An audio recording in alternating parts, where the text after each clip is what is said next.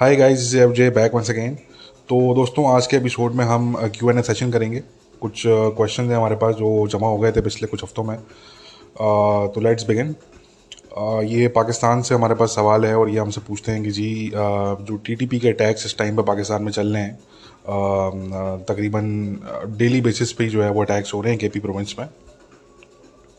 और कुछ अटैक्स मैंने जैसे कि पहले भी कहा था कि रिपोर्ट होते हैं और कुछ ऐसे भी होते हैं जो कि रिपोर्ट नहीं होते। तो ये पूछते हैं कि जी जो टी टी पी के टैक्स में जो राइज़ है आ, तो क्या इसको काउंटर करने के लिए क्या पाकिस्तानी गवर्नमेंट कुछ स्टेप्स ले रही है? और क्या जो है वो सीज फायर अभी भी मौजूद है? ये two part two part question है। और तो इसको हम जो है वो कोशिश करते हैं एड्रेस करने की। तो पहला जो सवाल है कि जी कोई गवर्नमेंट स्टेप्स जो है वो ले रही है या नहीं ले रही? या अगर ले रही है तो क्या स्टेप्स ले रही है? तो नहीं, मुझे तो नहीं लगता कि गवर्नमेंट कोई स्टेप्स ले रही है। आई डोंट थिंक सो के पी प्रोविंस में जो है, वो इमरान खान की हुकूमत है। और तो इस वक्त हमारी तो इन्फॉर्मेशन में कोई ऐसी चीज़ नहीं है कि गवर्नमेंट जो है, वो कोई ख़ास कोई स्टेप्स ले रही है। वो हल्की फुल्की वहाँ पे पुलिस की और एफ़ सी फोर्सेज वगैरह की ड्रिल्स वगैरह हुई हैं। मगर मतलब इसके अलावा तो हमने कोई इस तरह की कोई चीज़ नहीं देखी, ना सुनी। कि जिससे हम ये कह सकेंगे जी कोई क्लियर स्टेप्स जो है वो लिए जा रहे हैं कम से कम गवर्नमेंट की तरफ़ से। अलबत्त जो छोटे मोटे टारगेटेड ऑपरेशन होते हैं वो चल रहे होते हैं वो मिलिट्री भी कैरी आउट कर रही होती है और वो काउंटर टेररिज्म डिपार्टमेंट है आ, तो वो भी कैरी आउट कर रहे होते हैं। आ, मगर वो तो पहले भी चल रहे थे। आ, उनसे इतना कोई ख़ास बहरहाल जो है वो फ़र्क शायद नहीं पड़ेगा। बट ओवरऑल uh, अगर देखा जाए तो मेरा नहीं ख्याल कि इस टाइम पे गवर्नमेंट कुछ स्टेप्स ले रही है और मुझे लगता है कि वो शायद स्टेप्स uh, लेने की पोजीशन में भी नहीं है इस टाइम पे ठीक है ना? Uh, वो क्योंकि उनका जो फोकस है इमरान खान का और उनके लोगों का वो कम्प्लीटली जो है वो डिफरेंट डायरेक्शन में है। और वो इसी में है कि जी इमरान खान को किसी तरीके से जो है वो प्राइम मिनिस्टर दोबारा बना दिया जाए। तो इसलिए उनका तो जो फोकस है वो उस तरफ़ है भी नहीं। तो इसलिए उनसे कुछ अभी एक्सपेक्ट करना मेरे ख्याल से ये जो है वो बेवकूफ़ी होगी। जहाँ तक मिलिट्री की बात है तो मिलिट्री जो है वो मैंने जैसे कि कहा कि छोटे मोटे मिलिट्री टारगेटेड ऑपरेशन जो हैं वो चल रहे होते हैं। आ, मगर मैंने ये बात पहले भी डिस्कस की थी कि मिलिट्री ऑन इट्स ओन कोई लार्ज स्केल ऑपरेशन इस टाइम पे करने की पोजीशन में वो भी नहीं है। आ, और क्योंकि इस तरह की कोई चीज़ वो खुद से कर नहीं सकते पहली बात। उसमें उनको जो है वो पॉलिटिकल सपोर्ट चाहिए होगी। और क्योंकि इस टाइम पे पाकिस्तान में पॉलिटिकल माहौल इस तरह का है, एक एक इन्वायरमेंट इस तरह का है कि जिसमें जो है वो मेरा नहीं ख्याल कि उनको पॉलिटिकल सपोर्ट मिल पाएगी, जो कि वो चाह रहे हैं। तो इसलिए जब तक जो है वो कुछ चीज़ें रीअरेंज नहीं होती, तब तक जो है वो मेरे ख्याल से वो इस पोजीशन में नहीं होंगे कि वो कोई लार्ज स्केल ऑपरेशन कोई जो है वो स्टार्ट कर सकें। उसके लिए ज़रूरी है कि पाकिस्तान में जो पॉलिटिकल इंस्टेबिलिटी है, वो काम डाउन हो और एक मज़बूत गवर्नमेंट हो पाकिस्तान में, और उसके अंडर जो है, फिर अगर इस तरह का कोई ऑपरेशन होता है तो फिर वो सक्सेसफुल भी होगा, ठीक है? क्योंकि किसी भी ऑपरेशन की जो है, वो सक्सेस जो है वो सिर्फ़ उसकी मिलिट्री सक्सेस नहीं होती, उसमें पॉलिटिकल एलिमेंट भी शामिल होता है। तो इसलिए जो है, मेरे ख्याल से पाकिस्तानियों को थोड़ा वेट करना पड़ेगा, और मैंने पहले भी ये कहा था कि अनफॉर्चुनेटली ये है कि इस दौरान मज़ीद हमले भी होंगे, मज़ीद लोग भी मरेंगे और ये एक चीज़ ज़ाहिर सी बात है, ये होगी और ये ऑलरेडी हो रही है। मगर मुझे ऐसा लगता है कि पाकिस्तान में पॉलिटिकल जो स्टेबिलिटी है, उसका भी होना ज़रूरी है और प्लस जो है, वो एक नई इस्टेब्लिशमेंट का होना भी ज़रूरी है मेरे हिसाब से। क्योंकि करंटली जो है, वो जो पाकिस्तान की इस्टेब्लिशमेंट है, वो जितनी कंट्रोवर्शियल हो चुकी है और जिस किस्म का प्रेशर उन पर जो है, वो यू नो एक डाला जा रहा है इमरान खान की तरफ़ से। और जिस तरीके से जो है वो जो कुछ लीडर्स हैं पाकिस्तान की इस्टेब्लिशमेंट के मिलिट्री के, उनको जिस तरीके से जो है वो टारगेट किया गया है इमरान खान के लोगों की तरफ़ से तो मुझे ऐसा लगता है कि शायद ये भी वजह है कि वो रिलक्टेंट हैं इस टाइम पे कोई भी इस तरह का कोई जो है वो बड़ा स्टेप लेने में। और एक मिलिट्री ऑपरेशन एक full fledge military operation is no doubt a big step ये कोई छोटी बात नहीं है। क्योंकि अभी रिसेंटली जो है वो मिलिट्री ऑपरेशन हुए हैं, पाकिस्तान में कुछ ज़्यादा पुरानी बात नहीं है। चंद साल ही हुए हैं। तो अब दोबारा सिचुएशन वहीं पे आके खड़ी हो गई है। तो इसलिए जो है वो ज़रूरी है कि जो भी ऑपरेशन हो तो वो मिलिटरीली भी सक्सेसफुल हो और वो पॉलिटिकली भी सक्सेसफुल हो। ये दोनों एलिमेंट्स जो है वो उसमें होना मेरे ख्याल से ज़रूरी होगा। तो एनी वे सेकेंड हमारे पास जो इनका फॉलोअप क्वेश्चन है कि जी क्या जो है वो जो टी टी पी का सीज फायर है with the Pakistani government with the Pakistani state क्या वो अपनी जगह मौजूद है? Uh, तो नहीं. Uh, मुझे देखें मैं ये बात पास में भी कर चुका हूँ वैसे और इस पर मैंने जो है वो आर्टिकल भी लिखा था। ये समझना यहाँ पे ज़रूरी है कि there was never a cease fire between T T P and Pakistani state there was never an actual cease fire वो सिर्फ़ एक पेपर पे था सीज फायर ठीक है जी? और टी टी पी के जो हमले हैं वो जारी रहे। बस बीच में फ़र्क ये हो गया था कि टी टी पी के हमलों की ज़िम्मेदारी जो है वो कबूल करने लग गए थे आ, कुछ छोटे ग्रुप्स। ठीक है ना जी? आ, और लश्कर खुरासान के नाम से ग्रुप आया आ, ये हाफिज़ गुल बहादुर ग्रुप ये जो है ये कार्रवाइयों की ज़िम्मेदारी कबूल कर रहे थे। और दर ये कहने को तो टीटीपी का ऐसा नहीं है, मगर इनके लिंकेजेस मौजूद हैं, क्योंकि जो आफ पाक रीजन में जो जिहादी इकोसिस्टम है, वो इतना कॉम्प्लेक्स है कि इन तमाम ग्रुप्स के, तमाम जिहादी ग्रुप्स के आपस में जो है, वो ताने बाने मौजूद होते हैं। और तो इसलिए जो है, वो, ये कुछ नए ग्रुप्स आए, इमाम नाम का एक ग्रुप आया, उसने ज़िम्मेदारियाँ कबूल की। और हमने उस टाइम ये बात कर दी थी कि जी, ये जो है वो टीटीपी की बी टीम है और ये आ, कहने को ये ऑन पेपर सीज़ फायर है मगर असल में कोई सीज़ फायर नहीं है ये। उस टाइम पे जो है वो हमारी बात से जो है वो कुछ ऐसे भी पाकिस्तान में सहाफ़ी थे और कमेंटेटर से जिन्होंने कहा कि नहीं जी आप ये गलत बात कर रहे हैं और जी सीज़ फायर तो मौजूद है। और ये तो जी इन ग्रुप्स का तो कोई ताल्लुक ही नहीं है डीटीपी के साथ। तो हमने कहा कि ठीक है जी वक्त बताएगा।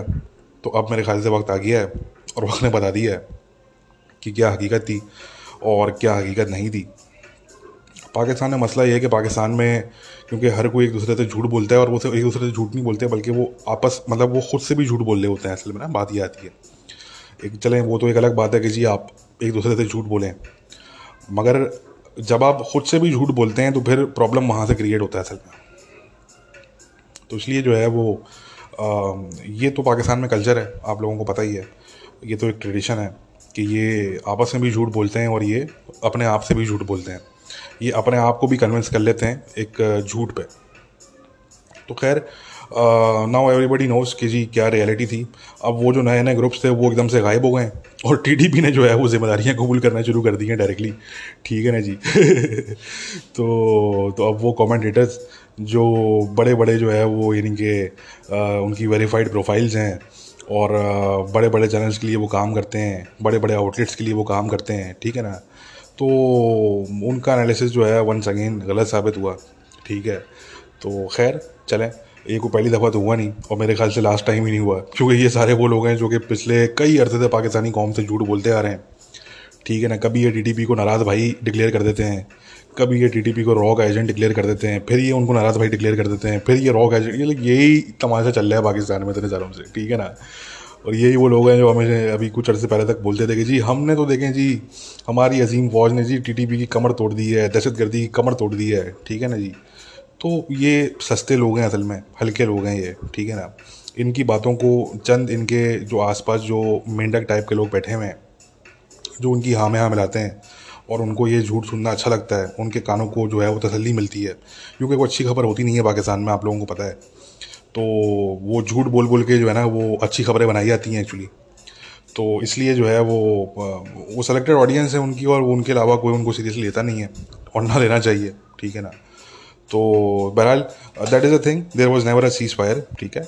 और इसलिए जो है ये सवाल ही इनवैलिड है कि जी, क्या सीज फायर अभी तक स्टैंड करता है? क्योंकि मेरे हिसाब से there was never a cease fire तो ऑब्वियसली सीज़ फायर वक्त भी नहीं है और uh, मतलब कि पाकिस्तानी स्टेट की तरफ़ से सिक्योरिटी इदारों की तरफ़ से भी ऑपरेशन चल रहे हैं मुस्तकिल तौर पे और टीटीपी uh, के भी हमले चल रहे हैं मुस्तकिल तौर पे। Uh, बस फ़र्क ये है कि टीटीपी बोलती है कि जी ये डिफेंसिव अटैक्स हम कर रहे हैं।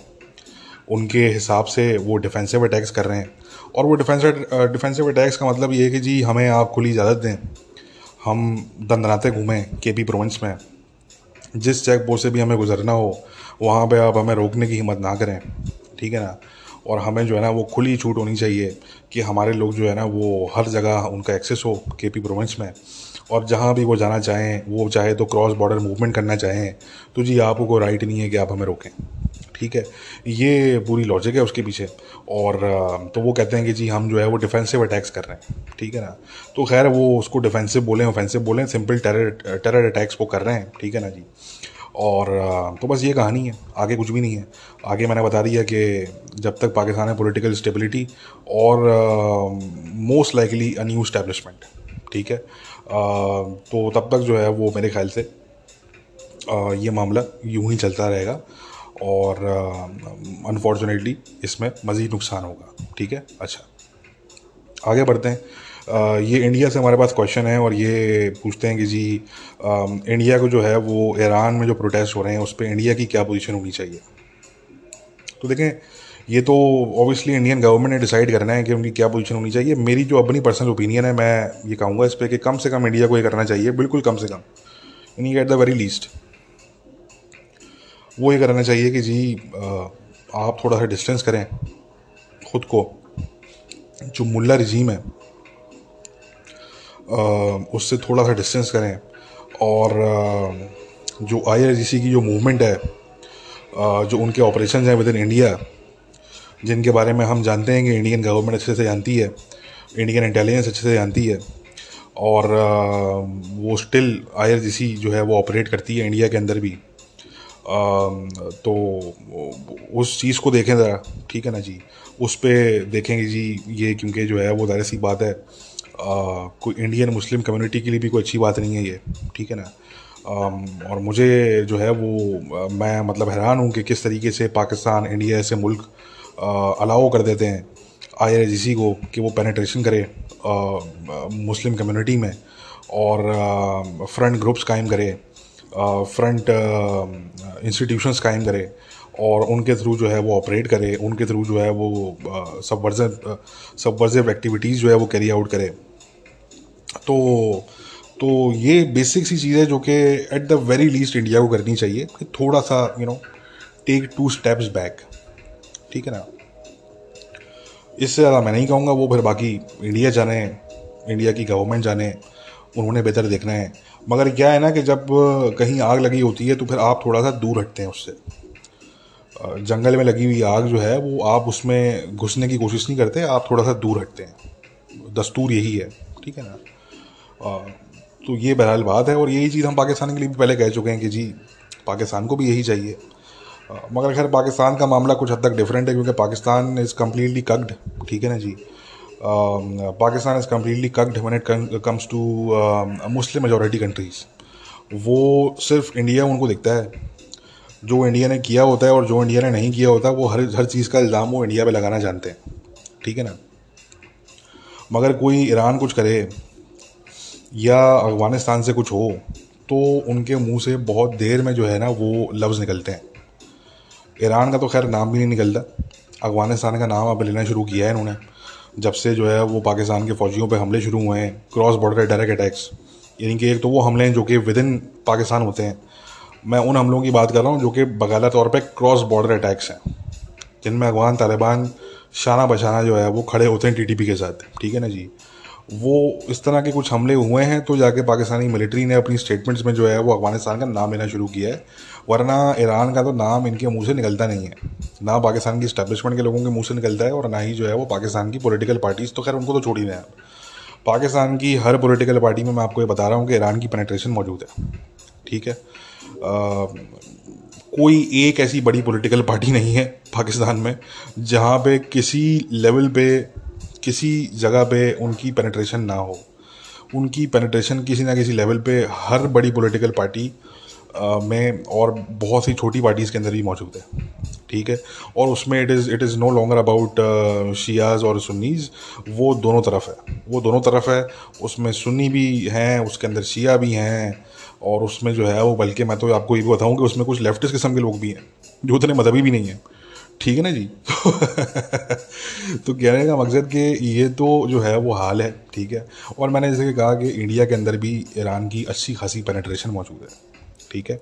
तो ये जो पेनेट्रेशन होती है ये अलाउ जब आप करते हैं तो ही जो है वो अगला करता है और वो इतनी डीप कर पाता है पेनेट्रेशन और ये बाद में आपको महँगी भी पड़ती है।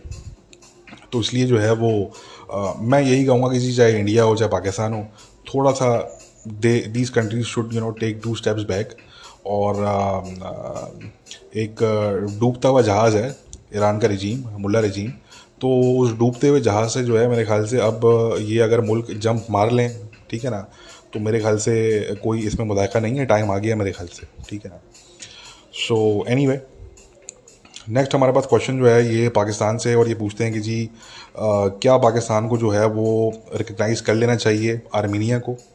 आर्मीनिया के हवाले से इनका सवाल है और सो uh, ऑब्वियसली कर लेना चाहिए मतलब मुझे नहीं पता कि इन्होंने अभी तक क्यों नहीं किया। uh, और वो शायद वो यही वजह है कि you know in Pakistan foreign policy को लेके जो है ना वो uh, इनकी तरह मुख्तलिफ़ है ये चीज़ों को बहुत हद तक बाइनरी लैंग्वेज के अंदर देखते हैं ये। ये ज़ीरोज़ और वंस में उसको देखते हैं। और हालाँकि फ़ॉरेन पॉलिसी जो है ना वो इस तरीके से नहीं चलाई जाती। आप फॉरेन पॉलिसी में जो है ना वो बाइनरी लैंग्वेज का कोई काम नहीं होता। तो आप अगर इंडिया को देखें तो इंडिया के ताल्लुक at the same time Iran से भी हैं। इसराइल से भी हैं, सऊदी अरेबिया से भी हैं, अमेरिका से भी हैं, रशिया से भी हैं। तो जो फॉरेन पॉलिसी होती है, वो हमेशा जो स्ट्रॉन्ग फॉरेन पॉलिसी होती है, वो एक डाइवर्स पॉलिसी ही स्ट्रॉन्ग पॉलिसी होती है। और अगर आपकी पॉलिसी में ये मामला है कि जी हम फ़लाँ मुल्क से बात नहीं करेंगे, या जी हम फ़लाँ को रिकगनाइज़ नहीं करेंगे, क्योंकि जी फ़लाँ नाराज़ हो जाएगा, फ़लाँ जो है वो बुरा मान जाएगा तो फिर ये तो आप जो है ना वो परचून की दुकान चला रहे हैं तो आप। ये ये आप कोई मुल्क नहीं चला रहे आप ठीक है ना? तो इसलिए ज़ाहिर सी बात है मैं ये कहूँगा कि जी कर लेना चाहिए बहुत पहले कर लेना चाहिए था। बट वो नहीं करते तो वो टर्की और अज़रबैजान इन दो मुल्कों की वजह से वो नहीं करते ठीक है? सो so, अब ये पाकिस्तान की गवर्नमेंट जा रहे हैं ये मुझे नहीं पता कि ये कभी करेंगे भी या नहीं करेंगे बट कर लेना चाहिए। एनी वे मूविंग ऑन जो हमारे पास नेक्स्ट क्वेश्चन है ये इंडियन है और ये हमसे पूछते हैं कि जी आ, क्या 2022 में ईरान का रिजीम और पुतिन की गवर्नमेंट वैसे तो खैर मैं दोनों को रिजीम कहूँगा क्योंकि पुतिन की भी कोई गवर्नमेंट कोई लेजिटिमेट गवर्नमेंट नहीं है उसकी ठीक है ना? इज़ रनिंग का one man show over there मगर ठीक है ईरान का रिजीम और पुतिन की गवर्नमेंट जो है वो क्या 2022 का अख्ताम देख पाएगी?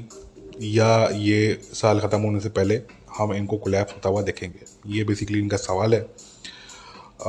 और तो बात ये आती है कि देखें, ईरान का जो मुल्ला रिजीम है, उनके कुछ मामला डिफरेंट है। ठीक है जी। वो मामला थोड़ा डिफरेंट है। मैं इसमें कंपेयर नहीं करूँगा। ठीक है। दोनों मुल्कों में ज़रा डिफरेंट मामला आते हैं ईरानियन रजीम जो है मुला रजीम जो है, वो एक आइडियोलॉजिकल वो रजीम है। और वो उन्होंने मज़हब के नाम पे जो है वो एक ख़ास किस्म की आइडियोलॉजी और ख़ास किस्म की प्रैक्टिस उन्होंने जो है वो नाफिस की ईरान के लोगों पे। और ईरान की जो अब यूथ है वो उसको अब रिजेक्ट कर रही है और वो बड़ा फोर्सफुली रिजेक्ट कर रही है। ठीक है जी? वो बड़ा फोर्सफुली रिजेक्ट कर रही है और ये जो बात है, ये अब आगे तक जाएगी। तो ईरान में जो है वो मामला ज़रा डिफरेंट हैं और फिर ईरान जो है वो काफ़ी अरसे से आइसोलेटेड है। और ईरान के ना अमेरिका के साथ ताल्लुक हैं उस लेवल के। और उनकी एम्बेसी भी नहीं है ज़रा। और तो ये ईरान के साथ जो है ज़रा डिफरेंट मामला हैं, उन पर सेंक्शंस भी काफ़ी अरसे लगे हुए हैं। प्लस न्यूक्लियर वेपन्स का उनका मामला है कि जी न्यूक्लियर डील होनी है, नहीं होनी होनी है, नहीं होनी। So I mean that is a different thing Iran का जो मुला रजीम है उनका टाइम बेसिकली जो है वो इट इज़ रनिंग आउट ठीक है जी? उनकी जो उल्टी गिनती है वो स्टार्ट हो चुकी है।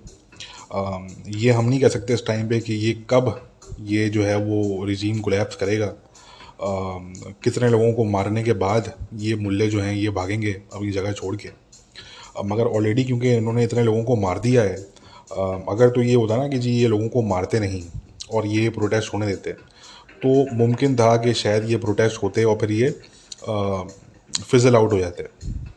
दो दो हफ़्ते में, तीन हफ़्ते में, चार हफ़्ते में ये बहुत से बहुत फिजल आउट हो जाते हैं। मगर इन्होंने ये किया कि इन्होंने लोगों को मारना शुरू कर दिया। इन्होंने छोटे छोटे बच्चों को स्कूल यूनिवर्सिटी कॉलेजेस के बच्चों को इन्होंने मारना शुरू कर दिया ए के फोर्टी सेवन से। उनके मुँह पे गोलियाँ मार रहे हैं ये लोग। उनके सीने पे गोलियाँ मार रहे हैं, ठीक है? तो ये तो अब जो है वो बात बढ़ेगी ठीक है और ये आगे तक जाएगी क्योंकि ये यंग जनरेशन है ठीक है ना ये यूथ है और यूथ के साथ पंगा जो है ना वो बहुत ही अहमक किस्म की गवर्नमेंट्स होती हैं जो कि यूथ के साथ पंगा लेती हैं। यूथ के साथ जो है वो पंगा नहीं लिया जाता ठीक है ना और स्पेशली एक ऐसे मुल्क में जहाँ पे ओवर फिफ्टी परसेंट पॉपुलेशन जो है वो यूथ पे बेस्ड हो ठीक है। सो so, इसलिए ये ईरान का मामला ज़रा डिफरेंट है। अगर आप रशिया की बात करते हैं तो देखें, रशिया में तो ये है कि वो तो वॉर चल रही है वहाँ पे। मोबिलाइजेशन वहाँ पे जो है वो हुई है और रशियंस बहुत से ऐसे हैं जो कि उसके ख़िलाफ़ हैं इन द सेंस कि वो ख़ुद उसमें शामिल नहीं होना चाहते, वो खुद लड़ना नहीं चाहते। जब तक जो था वो कोई और लड़ रहा था बॉर्डर पे या कोई और लड़ रहा था यूक्रेन के अंदर यूक्रेनियंस को मार रहा था, तब तक वो सेटिस्फाइड थे, उनको कोई इशू नहीं था। मगर अब जो है वो, क्योंकि उन पर ख़ुद पे बात आ गई है तो अब वो जो है वो उसको अवॉइड करना चाह रहे हैं। और वो मुल्क छोड़ के भी भाग रहे हैं, वो और भी मामला कर रहे हैं इस मोबिलाइजेशन से बचने के लिए, जंग में पार्टिसिपेट करने से बचने के लिए। तो पुतिन को इस वक्त सबसे ज़्यादा जो ख़तरा है, वो बेसिकली अपने ही जर्नल से है, अपने ही जो उनके करीबी लोग हैं, उन लोगों से उसको ख़तरा है। और ये जो उसने न्यूक्लियर जो थ्रेट दी है, जो न्यूक्लियर ब्लैकमेल ये कर रहा है इस टाइम पे तो ये भी जहन में रखें कि ये सिर्फ़ ब्लैकमेल है, ये ब्लफ है।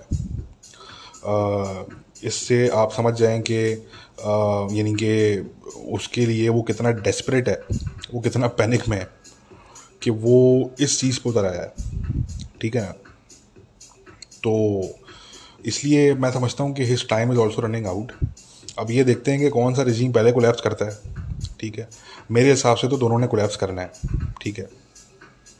मगर हाँ ये हम ज़रूर, जो है वो कहें कि ये बात कहना मुश्किल है कि जी, ये 2022 के अंदर ही कोलेप्स करेंगे या उसके बाद कोलेप्स करेंगे। हो सकता है टाइम लग जाए। ठीक है ना? तो इसलिए जो है वो इस तरह के मामला अक्सर जो है वो थोड़ा टाइम खींच लेते हैं। So I can't really give a time frame but ये ज़रूर है कि दोनों के लिए इस टाइम पे प्रॉब्लम्स हैं। बहुत ही सीरियस किस्म के, बहुत ही मैसी किस्म के प्रॉब्लम्स हैं। और दोनों का सर्वाइव करना इस टाइम पे मुश्किल है। क्योंकि you see in case of Putin there is nothing after nuclear threat मतलब that is your last card nuclear threat देने का मकसद दोस्तों ये होता है कि you have just use your last card that was your final card अब अगर उस पर भी ब्लफ कॉल कर ले आपका अगला, जो आपके सामने जो आपका राइवल है, जो कि इस केस में अमेरिकन है नेटो है, अगर वो आपका ब्लफ कॉल कर लें, जो कि बात हो रही है इस टाइम पे कि जी should we call his bluff ठीक है because even western intelligence agencies know कि जी, ये ये जो है वो ब्लफ कर रहा है इस टाइम पे। तो you know you just played your last card and if your bluff gets called तो फिर देर इज़ नथिंग एल्स मतलब फिर आगे कुछ है नहीं actually now you are completely out of the you know out of moves अब आपके पास कोई मूव जो है वो बचे नहीं. There is nothing that you can do after that ठीक है ना? Except back off you only have one way which is backward आपको थोड़ा रिवर्स लेना पड़ेगा. क्योंकि आप अगर मज़ीद आगे जाने की कोशिश करेंगे तो फिर आपका कंप्लीट डाउनफॉल गारंटीड है बगैर तौर पर ठीक है ना? आपका downfall is it is it is guaranteed ठीक है? So that is a thing तो इसलिए पुतिन जो है, वो उन्होंने अपना लास्ट कार्ड प्ले कर लिया है। और अब देखते हैं कि ये जो है, वो कब तक सर्वाइव कर पाते हैं ये पुतिन साहब। और ईरान के मुल्लाज जो हैं, ये कब तक सर्वाइव कर पाते हैं? ठीक है? बट दोनों की उल्टी गिनती स्टार्ट ज़रूर हो चुकी है। ये ज़रूर मेरा मानना है कि दोनों की उल्टी जो गिनती है, वो स्टार्ट हो गई है। ये मैं आपको बताऊँ कि जो वेस्टर्न गवर्नमेंट्स हैं वो रशिया को लेके खासा सीरियस हैं एज अपोज टू ईरान वो उनकी जो इस वक्त कोशिश है, वो ये है कि किसी तरीके से Putin you know let's find a way to take care of Putin that is their priority वो उस टाइम पे ईरान पे फोकस नहीं है, ठीक है ना? और कुछ तो ऐसे भी वेस्टर्न गवर्नमेंट्स हैं जो कि बकाला प्रोटेक्ट कर रहे हैं ईरान के मुला रजीम को। वो नहीं चाहते कि जी ये ये कोलैप्स करे। But in the case of Putin Putin के केस में तो तकरीबन पूरा ही वेस्ट जो है ना, वो मतलब इस वक्त अपना पूरा ज़ोर लगा के बैठा हुआ है कि जी किसी तरीके से इसको जो है ना, वो इसकी गवर्नमेंट को गिराया जाए और इसको जो है वो गिराया जाए। और you know let's take care of him तो their entire focus is basically on Putin तो मेरे ख्याल से ये दो चीज़ें हैं, एक न्यूक्लियर थ्रेट वाली बात है और ये फोकस वाली बात है, जो कि मुल्ला रजीम के जो जो जो जो ये मुल्ले बैठे हुए हैं।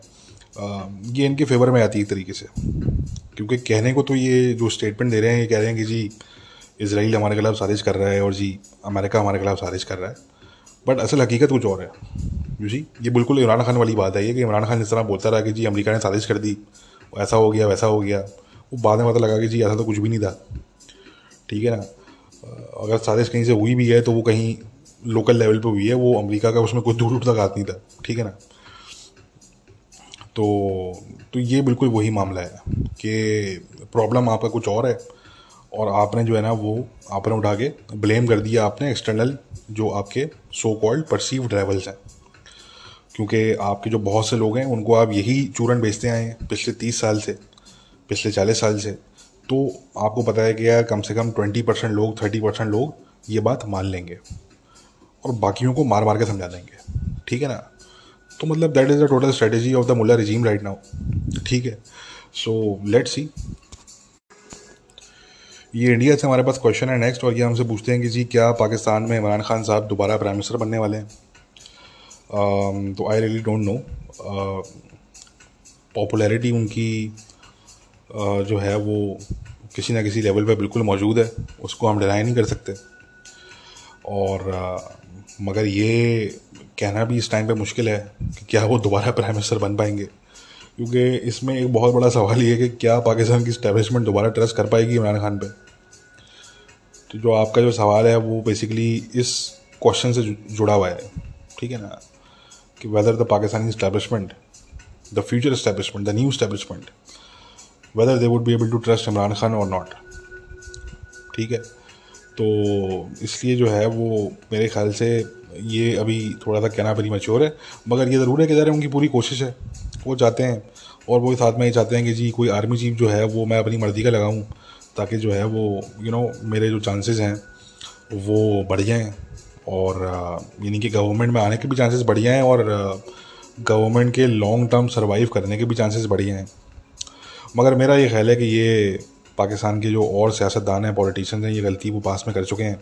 ये सोच के कि जी जो आर्मी चीफ हम लगाएँगे तो वो हमारा वफादार होगा। मेरे ख्याल से ऐसा नहीं होता। ये हिस्ट्री ने प्रूव किया है कि जो भी आर्मी चीफ लगता है तो स्पेशली अगर वो फेवर्ड पर्सनैलिटी समझा जाता है किसी पॉलिटिशियन की तो फिर उसके लिए एक ये चीज़ लाजिम हो जाती है कि फिर वो अपने इदारे को, अपने इंस्टीट्यूशन को उसको प्रूव करना होता है कि जी, मैं किसी का पालतू नहीं हूँ।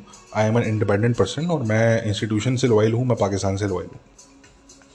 मैं जो है वो किसी पॉलिटिशियन का पालतू नहीं हूँ मैं किसी पॉलिटिशियन का गुलाम नहीं हूँ मैं उसका सर्वेंट नहीं हूँ बल्कि मैं अपनी इंस्टीट्यूशन से और अपने मुल्क से लवाई लूँ तो ये हिस्ट्री में होता रहा है ये। मेरे ख्याल से इमरान खान साहब जो हैं वो आ, वो उन्होंने सीखा नहीं है। यही हम कह सकते हैं और हम क्या कहेंगे इस पर उन्होंने सीखा नहीं है डेफिनेटली बाकी जो पॉलिटिशियंस हैं उनसे उनके एक्सपीरियंसेस से। क्योंकि उनको तो वो चोर कहते हैं और अपने आप को फरिश्ता कहते हैं।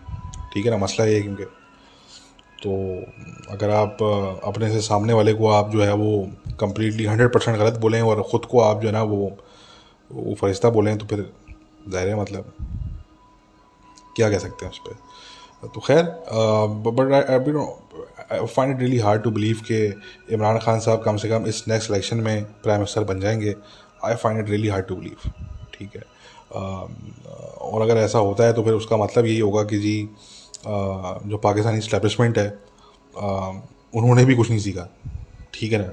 उन्होंने भी कुछ नहीं सीखा और यही इसका एक जो है वो मकसद हो सकता है। जहाँ तक इमरान खान की खुद की बात है तो वो तो मिन्नत से कर रहे हैं अमेरिकन की भी और वो इस्टेब्लिशमेंट के साथ भी उनके लोग जो है ना, वो कोशिश कर रहे हैं कि जी कोई बात बन जाए। और किसी तरीके से जो है ना, वो दोबारा से इमरान खान को फेवर मिल जाए इस्टेब्लिशमेंट का, और वो अमेरिका के साथ भी कोशिश में लगे हुए हैं कि जी, कुछ मामला जो ख़राब हो गए हैं, इनके इस कंस्पेरेसी नरेटिव की वजह से तो जी, वो मामला भी दुरुस्त हो जाएँ। ये इनकी कोशिश चल रही है। इनके लोग समझ रहे हैं कि जी, हमारा लीडर को पता नहीं कितना बड़ा इनकलाबी है। वो उनको, बेचारों को नहीं पता, और उनको अगर पता भी लग जाए तो मेरे ख्याल से तब भी वो उसको किसी ना किसी तरीके से जस्टिफाई कर ही लेंगे। क्योंकि you know when you are part of a personality cult तो फिर आपके लिए फैक्ट्स और रियलिटी मैटर नहीं करती एक्चुअली जो कल्टेस्ट होते हैं, उनके लिए कभी भी फैक्ट्स और मैटर फैक्ट्स और रियलिटी मैटर नहीं करती। ये दुनिया का असूल है ये।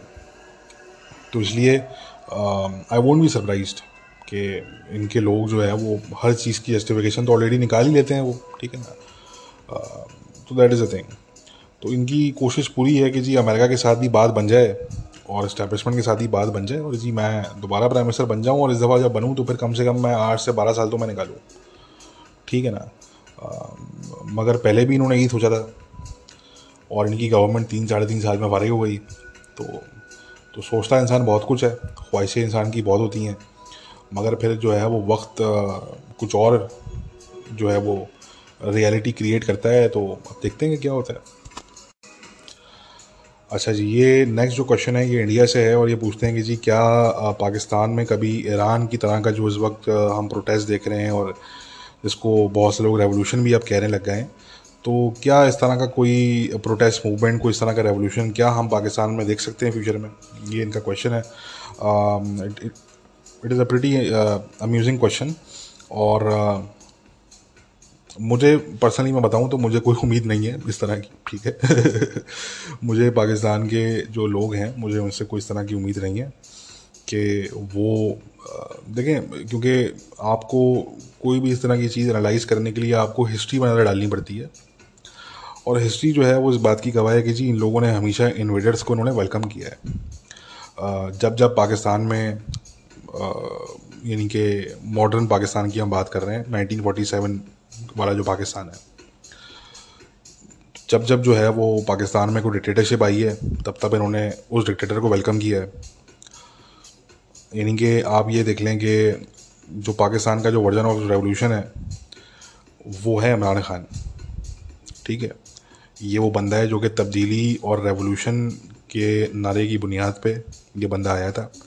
और आप लोग और हम सब लोग देख चुके हैं कि इसके जो सपोर्टर थे, उनका क्या हाल है। ठीक है। उनका क्या हाल है? उनका जो मेंटल लेवल है वो क्या है? और वो कहाँ खड़े होते हैं? ठीक है ना? सो so, और इमरान खान को ख़ुद हम देख चुके हैं कि वो बंदा ख़ुद क्या है। ठीक है? तो this is the this is the Pakistani version of revolution ठीक है? तो इसलिए चाहे आप मॉडर्न पाकिस्तान की बात करें इन्होंने हमेशा फैशिस्ट और डिक्टेटर टाइप लोगों को इन्होंने जो है वो हमेशा वेलकम किया है। भांगड़े डाल के वेलकम किया है। मिठाइयाँ बांट के वेलकम किया है। और अगर आप पाकिस्तान बनने से पहले की अगर आप बात कर लें तो तब भी ये जो पर्टिकुलर खत्ता है इंडिया पाकिस्तान का, इनके जो यहाँ पे जो एक रहने वाली बहुत बड़ी पॉपुलेशन है, उस पॉपुलेशन ने पास्ट में हिस्टोरिकल पास्ट में उन्होंने जो फॉरेन इन्वेडर्स होते थे, उनको वेलकम किया है। उनके लिए अंदर से दरवाजे खोले गए हमेशा, ठीक है जी, और उनको अंदर से हमेशा वेलकम किया गया है। ठीक है? इनके तो आज आप देख लेना, पाकिस्तान के जो हीरोज़ हैं, वो कौन है? और सिर्फ़ पाकिस्तान के नहीं, आप इंडिया के मुसलमानों के भी हीरोज़ देख लें। बहुत से, ठीक है? तो वो कौन है? वो ये ये ये ये फॉरनर्स हैं सारे बेसिकली ये फॉरेन इन्वेडर्स हैं, जंग वजल करने वाले लोग हैं, ठीक है ना? इलाकों पे कब्जे करने वाले रेप करने वाले और कत्ल गारत करने वाले लोग हैं, मंदिर तोड़ने वाले लोग हैं ये, ठीक है? ये इनके हीरो हैं। मिज़ाइल्स के नाम इन्होंने रखे हुए हैं इस पर अपने हथियारों के नाम रखते हैं ये पाकिस्तान पे इस पर पाकिस्तान के अंदर ये तो बड़ी नोन चीज़ है। ये तो इंडिया के लोग भी जानते हैं अच्छी तरीके से। मेरे ख्याल से दुनिया जानती है कि पाकिस्तान में जो है वो ये रिवाज है कि फॉरेन इन्वेडर्स के नाम पे जो है वो ये अपने हथियारों के नाम रखते हैं ये। ठीक है ना जी? तो तो इसलिए जो है वो, ये तो कल्चर है साउथ एशिया के मुसलमानों का ना। ये तो उनका एक ट्रेडिशन है, ये उनकी हिस्ट्री है। तो इसलिए इस तरह की कौमें कभी भी रेवोल्यूशन नहीं लेकर आया करती। ये मैं आपको बताऊँ, इस तरह की कौमें जो हैं वो रेवोल्यूशन कभी भी नहीं लेकर आती। ना उनमें कैपेसिटी होती है और ना वो जो है वो यू नो उनमें वो ज़्यादा सीम होते हैं रेवोल्यूशन वाले। ठीक है ना? तो इसलिए मुझे, इन लोगों से मुझे कोई उम्मीद नहीं है। क्वाइट फ्रेंकली मैं बताऊँ I don't have any expectation of of this kind from these people हाँ मैं ये उम्मीद कर सकता हूँ कि ये टेररिज्म में और जिहाद में ये बड़ा नाम रोशन करेंगे ये मज़ीद आने वाले वक्तों में। ये तो मैं उम्मीद कर सकता हूँ उनसे, ठीक है ना? मगर इस तरह की उम्मीदें मैं नहीं लगाता इन लोगों से, साफ़ सी बात है। हैविंग सेट दैट एक मिनट के लिए मान लेते हैं कि कल को पाकिस्तान के लोग अचानक से खड़े हो जाते हैं और वो कहते हैं कि जी, हम रेवोल्यूशन लेकर आ रहे हैं और दिस इज़ अ रेवोल्यूशन ठीक है? वो कोई भी हो लेफ़्ट विंग के लोग हों राइट विंग के हों doesn't matter let's imagine for a moment कि अगर ऐसा हो जाता है कल को जिसकी शायद मुझे वन परसेंट एक्सपेक्टेशन भी नहीं है मगर लेट्स इमेजिन ठीक है? तो देखें पाकिस्तान में तो कोई मूल्य रूल नहीं कर रहे। जो पाकिस्तान में जो मूल्य हैं उनकी जो उन, उनका जो इन्फ्लुएंस है वो तो बगैर गवर्नमेंट में रहे बगैर गवर्नमेंट का पार्ट बने उनका इतना इन्फ्लुएंस है कि उनको गवर्नमेंट के अंदर आने की ज़रूरत ही नहीं है। ठीक है? Without being in the government they have that amount of influence ठीक है? तो वो पाकिस्तान में तो वो नहीं बैठे हुए रूल uh, करने के लिए। ठीक है ना? Uh, सामने फ्रंट पे तो नहीं है यानी कि वो। They are not the face of it ठीक है? अच्छा सामने कौन है? वो यूजली सिविलियन होता है वो। प्राइम मिनिस्टर होता है प्रेसिडेंट होता है। ठीक है? बट रियल ताकत जो है रियल पावर जो है पाकिस्तान में वो कहाँ पे है? ये हम सब जानते हैं ठीक है? आ, वो पाकिस्तान की स्टैब्लिशमेंट है ठीक है? और वो स्टैब्लिशमेंट के दायरे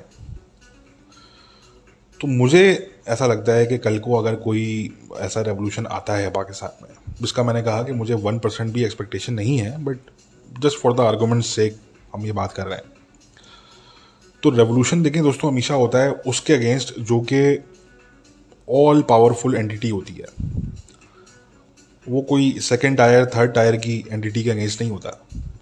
जो ईरान के लोग हैं, वो खोमेनी और ये खामिना की जो पोस्टर्स जो फाड़ रहे हैं और जला रहे हैं, ये क्यों कर रहे हैं? बिकॉज़ दे नो के यार this is this is the guy ये है अल्टीमेट पावर हमारे मुल्क में। अगर हमने इसको हटा दिया तो बाकी सारे जो हैं इसके नीचे बैठे हुए, वो सब वैसे ही कोलैप्स कर जाएँगे ठीक है? तो याद रखें कि रेवोल्यूशन हमेशा जब भी होता है, वो टारगेट हमेशा जो करता है रेवोल्यूशन वो टारगेट करता है उसको जो कि लोगों की नज़र में पब्लिक की नज़र में ऑल पावरफुल एंटिटी होती है। तो अब अगर पाकिस्तान ने केस किया, बात करें तो वो ना तो मुल्ला हैं। मतलब ठीक है, मुल्ला का मुल्ला का बहुत इन्फ्लुएंस है और वो उतना इन्फ्लुएंस है कि पाकिस्तान की स्टैब्लिशमेंट भी डरती है उनसे ये हकीकत है, ठीक है? मगर वो फेस पे तो नहीं बैठे हुए ना, वो गवर्नमेंट के अंदर नहीं बैठे हुए। वो अपने मदरसों में, मस्जिदों में बैठे हुए हैं और वो सारा गेम वहीं से खेलते हैं वो। ठीक है ना? उन्होंने पब्लिक को जकड़ के वहीं से रखा हुआ है। उनको गवर्नमेंट में आने की ज़रूरत ही नहीं है। अच्छा जो गवर्नमेंट है, जो सिविलियन है तो पाकिस्तान के लोग जानते हैं कि यार इनकी तो कोई औकात ही नहीं है। ये तो बेचारे आते हैं यू नो घूमते घुमाते आते हैं घूमते घुमाते चले जाते हैं मतलब इनका तो ये उनको लेकर आने वाले कौन है? इनको चलाने वाले कौन है? पाकिस्तान को अगर स्टेट जो है वो रन करने वाले कौन है? वो है पाकिस्तान की स्टैब्लिशमेंट ठीक है? तो मुझे ऐसा लगता है कि कल को अगर कभी ऐसा होता है आने वाले हफ्तों में पाकिस्तान में कोई रेवोल्यूशन टाइप की कोई चीज़ होती है तो वो टारगेट करेगी हमेशा इस्टेब्लिशमेंट को और इस्टेब्लिशमेंट के दारों को।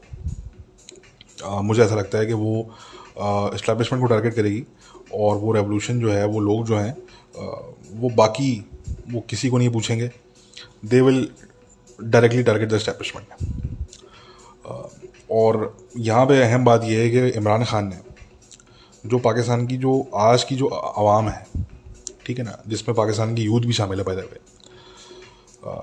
इमरान खान ने उनको एजुकेट कर दिया बहुत सी चीज़ों में, जो शायद वैसे वो इतने एजुकेट नहीं थे उन मामला में, क्योंकि वो मामला ऐसे थे जो कि भुट्टो के ज़माने में जैलक के ज़माने में, जिन लोगों ने देखे थे, ठीक है ना उनकी अब बड़ी उम्रें हो गई हैं।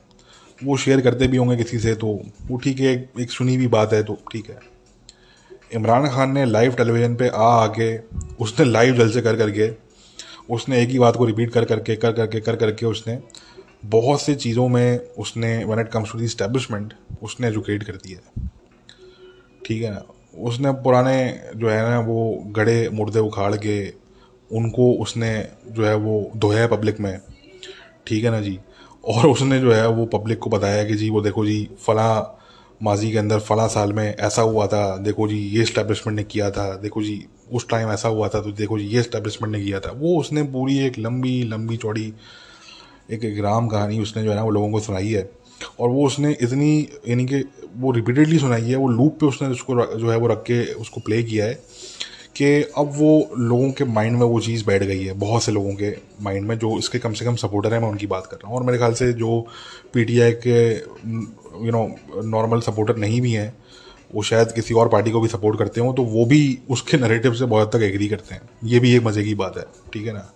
वो चाहे पी एम एल एन के वोटर्स हों, या पीपल्स पार्टी के वोटर्स हों, या वो और किसी जमात के वोटर्स हों when it comes to the establishment and Imran Khan narrative you know regarding the establishment तो ये बाकी के लोग कहते हैं कि हाँ यार, ये बात बंदा बिल्कुल सही कर रहा है, ये वाली। वैसे वो दस गालियाँ देंगे इमरान खान को। अगर वो इस बात तो बोलते हैं कि यार, ये बंदा बात, ये वाली सही कर रहा है। ठीक है। तो that is a thing Imran Khan ने क्या किया है कि एंटा एस्टेब्लिशमेंट नरेटिव को उसने ना सिर्फ़ मेन स्ट्रीम कर दिया है, बल्कि उसने उसको पॉपुलर बना दिया एक्चुअली ठीक है। मतलब अब हाल ये है कि शबाज शरीफ की जो सरकार है, ये क्योंकि बड़ी प्रो स्टैब्लिशमेंट चल रही है इस टाइम पे तो इनको इनके अपने पी एम एल एन के लोग गालियाँ दे रहे होते हैं। ये मतलब ये हाल हो गया है। वो पी एम एल एन के ही अपने लोग इनको गालियाँ दे रहे होते हैं कि जी कितने बूट पॉलिश करोगे? बस कर दो आप ठीक है? तो कहने का मकसद कि that is what I am talking about ये चीज़ कर दी इमरान खान ने। ठीक है?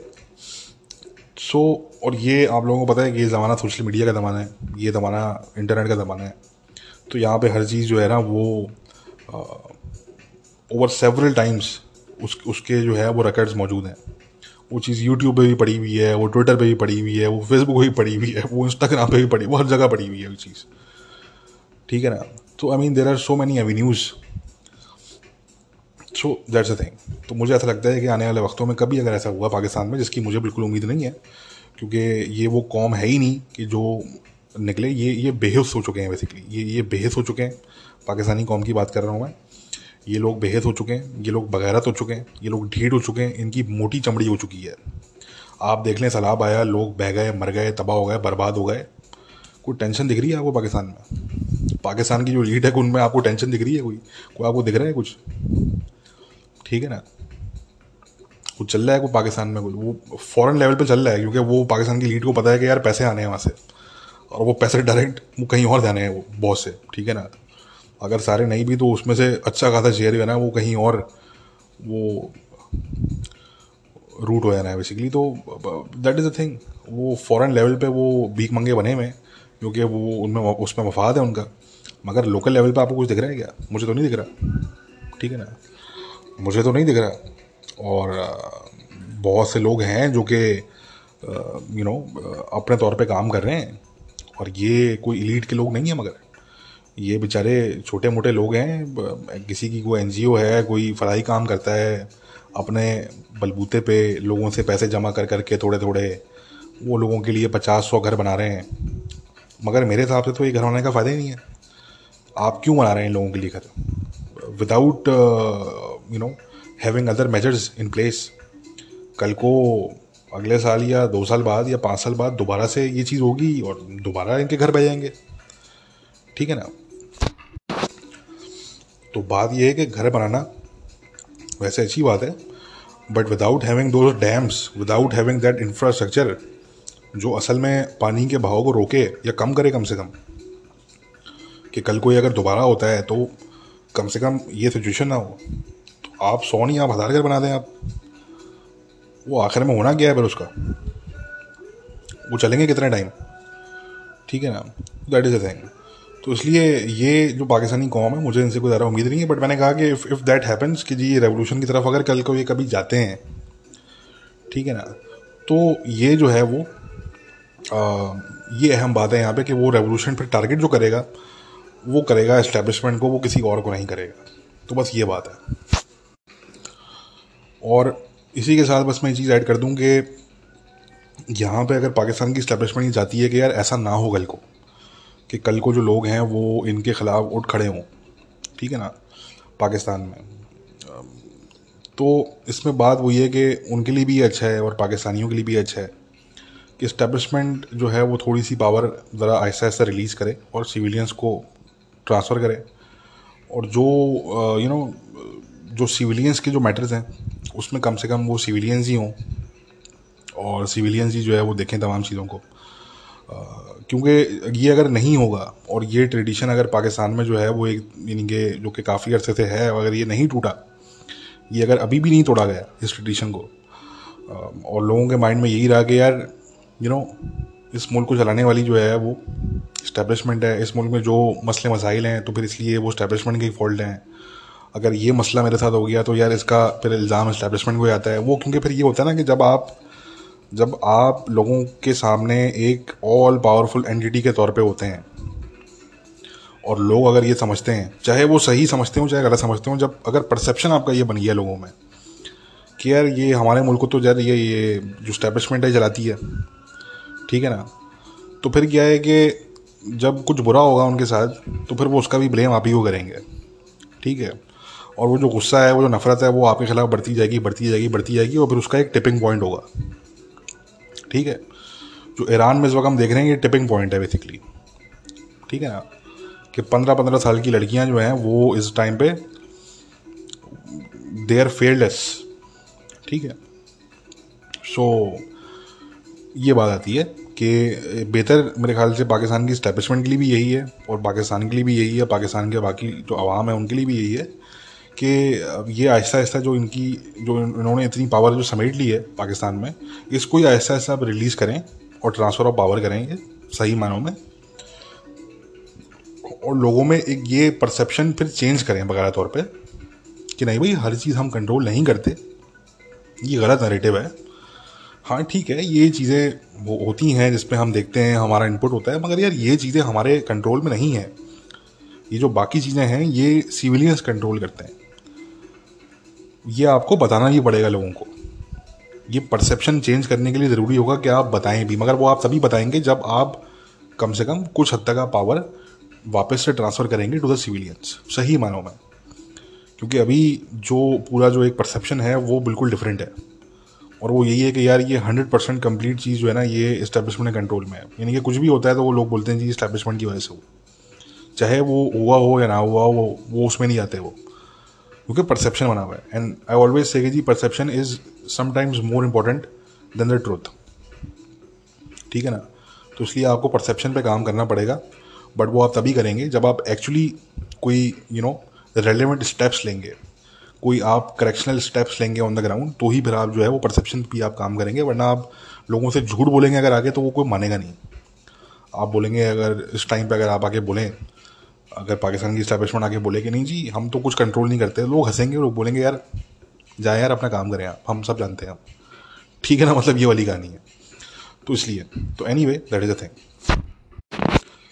ये जो आखिरी क्वेश्चन है ये हमारे पास पाकिस्तान से है और ये हमसे पूछते हैं कि जी आ, क्या अफगान तालिबान और टीटीपी के दरमियान वाकई में कोई टेंशन हैं? और क्या इन दोनों की कोई वॉर भी हो सकती है इंटरनली तो बिल्कुल टेंशन मौजूद है। बट वो जो मेनली टेंशन है वो बिटवीन टीटीपी और हक्कानी नेटवर्क हैं. वो between TTP and Afghan Taliban नहीं है एक्चुअली ठीक है?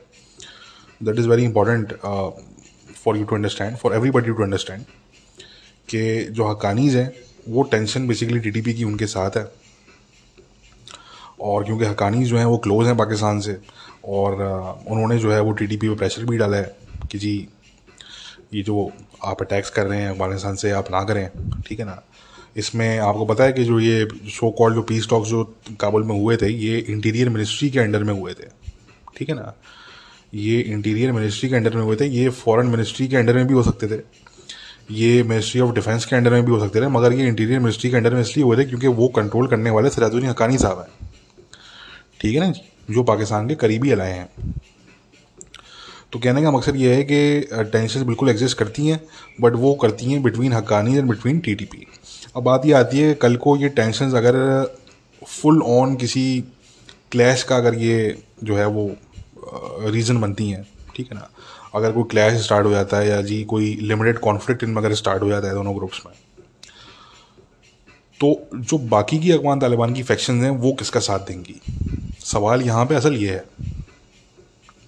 क्या वो आ, उस टीटीपी का साथ देंगी जो कि पाकिस्तान के जो स्टेट है उसके अगेंस्ट लड़ रही है उस पाकिस्तान के अगेंस्ट जिसको अफगान जो लोग हैं, जो अफ़गानिस्तान की जो पब्लिक है, चाहे वो तालिबान हो, चाहे वो नॉन तालिबान हो, वो मेजॉरिटी पब्लिक पसंद नहीं करती पाकिस्तान को। ये हम सब जानते हैं आज की तारीख में कि उनकी जो ओपिनियन है पाकिस्तान को लेके, वो कोई ज़्यादा फेवरेबल नहीं है। ठीक है। तो क्या वो उस टीटीपी को सपोर्ट करेंगी उस पाकिस्तान के अगेंस्ट या वो उस हक्कानी नेटवर्क को सपोर्ट करेंगी। जो देखा जाता है पाकिस्तान के एक बहुत ही करीबी अराए के तौर पे, कुछ लोग उसको पाकिस्तान की प्रॉक्सी मानते हैं। कुछ ऐसे भी लोग हैं, बल्कि बहुत से ऐसे लोग हैं अफगान तालिबान के अंदर, जो ये समझते हैं कि यार मुल्ला याकूब को सेकंड इन कमांड होना चाहिए था, और आने वाला जो अमीर है तालिबान का, वो मुल्ला याकूब होना चाहिए, वो सिराजुद्दीन हकानी नहीं होना चाहिए। ऐसे भी लोग मौजूद हैं। ठीक है? ऐसे भी लोग मौजूद हैं जो कि जेलस हैं सिराजुद्दीन हकानी से। वो ये समझते हैं कि he has too much power और ये पावर जो है वो असल में मुल्ला याकूब और मुल्ला ब्रदर के ग्रुप के पास होनी चाहिए थी। ठीक है? क्योंकि मुल्ला याकूब जो है मुल्ला उमर का बेटा है और मुल्ला ब्रदर जो है उसने ये पूरी दोहा डील साइन की है अमेरिका के साथ। तो ये तमाम बड़े कॉम्प्लिकेटेड मैटर्स हैं जो कि इनके दरमियान मौजूद हैं। जेलिसी का एलिमेंट भी है पावर स्ट्रगल का एलिमेंट भी है और वो एक पाकिस्तान का एलिमेंट भी है यू you नो know? तो अब ये वक्त बताएगा, ये मैं अभी it would be too soon to predict ठीक है, कि ऊट जो है वो किस करवट बैठेगा। अगर टीटीपी और हकानी का अगर वो क्लैश हो जाता है तो ऐसा भी मुमकिन है कि बहुत से अफगान तालिबान के लोग, मुल्ला याकूब ग्रुप के ब्रदर ग्रुप के, वो हकानी के अगेंस्ट खड़े हो जाएँ। ये भी हो सकता है। और ऐसा भी हो सकता है कि वो टीडीपी के अगेंस्ट खड़े हो जाएँ, या फिर ऐसा भी हो सकता है कि वो किसी के भी अगेंस्ट खड़े ना हो, वो न्यूट्रल रहें, और वो इन दोनों को बैटल करने दें आपस में। और वो ये सोचेंगे, जी अच्छा ये हकानी जो हैं, ये इससे कमज़ोर होंगे। ठीक है? इनकी जो हकानीस की जो लेजिटमेसी है विद इन अफ़गानिस्तान, वो कमज़ोर होगी। ठीक है? कि जी, आप जो महाजरीन जिहादी हैं हमारे, जी, आप उनको मार रहे हैं। ठीक है ना? तो ये तीनों चीज़ों में से कोई एक चीज़ हो सकती है। अब क्या चीज़ होगी, ये तो वक्त ही बताएगा, ठीक है? बट हाँ टेंशन बिल्कुल मौजूद हैं between Haqqanis and between TTP ठीक है? और हकानीस का जो है, वो मामला वैसे भी थोड़ा सा कॉम्प्लिकेटेड है इस हवाले से कि जितना लोग उनको रेडिकल वैसे समझते थे इंटरनेशनली तो इंटरनेशनल कम्युनिटी ने ये रियलाइज़ किया कि यार ये रेडिकल तो हैं अपनी जगह पे और उनके ताल्लुक अलकायदा से भी हैं दाइश से भी हैं किसी ना किसी लेवल पे। मगर यार ये हमारे साथ भी डील करने में कंफर्टेबल है। और ये कुछ मामला पे जो रेडिकल इस्लाम है, उस तरह के मामला पे फीमेल एजुकेशन हो गई, ये उस पर भी थोड़ा रिलैक्स होने के लिए तैयार हैं। ठीक है? जबकि जो कंधारी तालिबान है, वो समझते हैं कि जी, हमें अपनी ट्रेडिशनल वैल्यूज़ पर किसी किस्म का कॉम्प्रोमाइज़ नहीं करना। ठीक है ना? बट मैंने कहा ना कि वो कॉम्प्लिकेटेड इसलिए हैं क्योंकि अगेन हकानीस के बड़े करीबी ताल्लुक हैं इंटरनेशनल टेररिस्ट ग्रुप्स के साथ। ठीक है? और वो आज भी कहीं ना कहीं मौजूद हैं। तो इसलिए it is complicated when it comes to the international community dealing with the Haqqanis ठीक है? वो कुछ मामला में वो समझते हैं कि यार ये फेवरेबल भी है इनसे डील करना, मगर फिर वो कुछ मामला में समझते हैं कि नहीं यार ये इनके जो इस तरह के लिंकेजेस हैं ये बड़े डेंजरस हैं और ये इन पर हम भरोसा नहीं कर सकते इन पर ठीक है ना? तो इसलिए इंटरनेशनल कम्युनिटी ज़्यादातर जो हकानी से डील करना प्रेफर करती है वो पाकिस्तान के थ्रू डील करना ज़्यादा प्रेफर करती है। डायरेक्टली भी डील किया है उन्होंने रिसेंटली बट ये कि वो ये समझते हैं कि लॉन्ग टर्म पे आ, अगर हमें किसी के थ्रू डील करना पड़े तो फिर वो पाकिस्तान के थ्रू अगर हम डील कर लें ज़्यादा बेहतर है। ठीक है? आ, तो बहरहाल ये बात है।